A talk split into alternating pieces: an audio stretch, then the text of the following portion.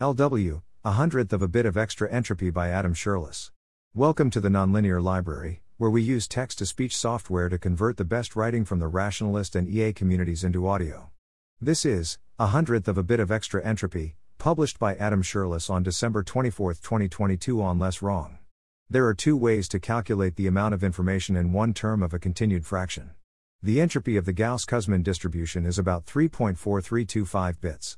Twice the logarithm of the Khinchin-Lévy constant is about 3.4237 bits. These differ by about 0.0088 bits. It took me a while to figure out why they were different at all, and now I'm surprised by how close they are. Continued fractions. Pi is about 3. Actually, 3 is a bit too small, by about 1/7. Actually, 7 is a bit too small, by about 1/15. Actually, 15 is a lot too small, by almost 1/1. But the 1 in the denominator is a tiny bit too small, by about 1/292. We can keep doing this forever, and get an expression like I equals 3 plus 17 plus 115 plus 11 plus 1292 plus. This is pretty useful for things like finding rational approximations. We can drop that 1/292 plus, since it's really small, and get the excellent approximation pi 355113. Or we can drop the 1/15 plus, and get the rougher approximation pi 227. In general, the continued fraction for a real number r is of the form r equals a0 plus 1a1 plus 1a2 plus 1a3 plus, where the terms in are positive integers, except a0, which is an arbitrary integer. This is infinite for any irrational number. For a rational number, it stops after some number of terms, for example, 355,113 equals 3 plus 17 plus 115 plus 11. Truncating a continued fraction is the optimal way to approximate a real number with a rational. It gives a better approximation than anything with a smaller denominator. Continued fractions show up every now and then in different ways, but the approximation property is usually how I end up bumping into them. The Gauss-Kuzmin distribution. Suppose we choose a random real number, say, uniformly between 0 and 1. The probability that the nth term is equal to k converges to pk equals minus log 2 1 minus 1 1 plus k2 as n. This is the Gauss-Kuzmin distribution. I think it's also true that the fraction of k's in the continued fraction converges to pk.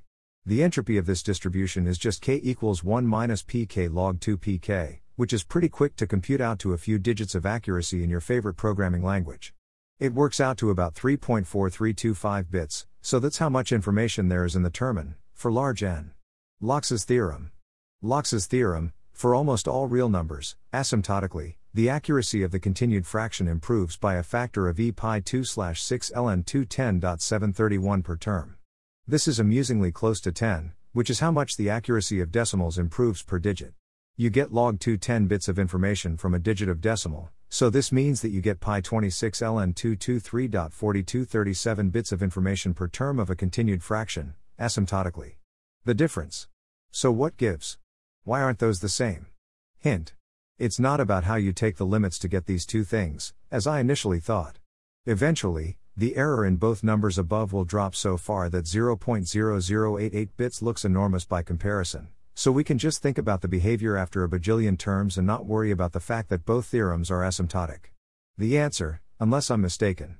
The Gauss-Kuzmin distribution is a marginal distribution, so its entropy is the entropy of the nth term if you don't know anything about previous terms. The Khinchin-Lévy constant is the entropy of the conditional distribution. It measures the entropy of the nth term if you know every previous term. These are different because, evidently, different terms of the continued fraction are correlated, even for a generic real number. Even in the limit of large n, I implicitly assumed that the correlation would tend to 0, and barely noticed I was making this assumption. It seems that if you know the first bajillion terms of a continued fraction, you actually have a tiny amount of information about the bajillion plus first term, less than a hundredth of a bit, but not 0. I haven't tried to calculate the conditional distribution and confirm this yet, because it seems really hard to measure accurately.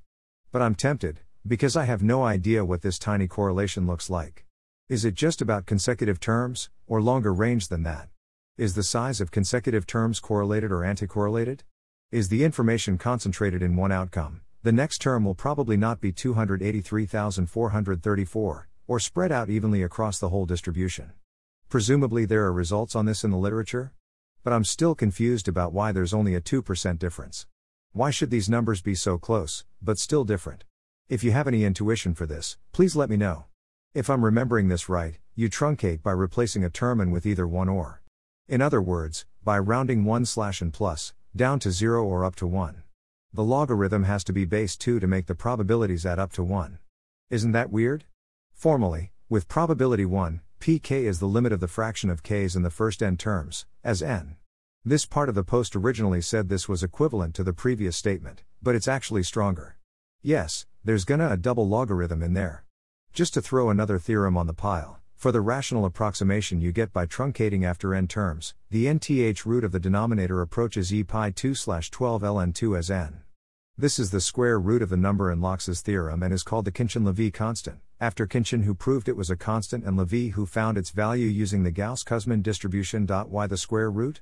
I think because the accuracy of these approximations goes like the square of the denominator. See also Dirichlet's approximation theorem. Lochs's theorem came late. I assume it relies on Levy's work, but I haven't seen the proof. One factor of ln2 in the denominator is to make the unit bits, and the other is from the exponent of the Khinchin-Lévy constant, and related to the Gauss-Kuzmin distribution having log 2 in it, I believe. Thanks for listening. To help us out with the Nonlinear Library or to learn more, please visit nonlinear.org.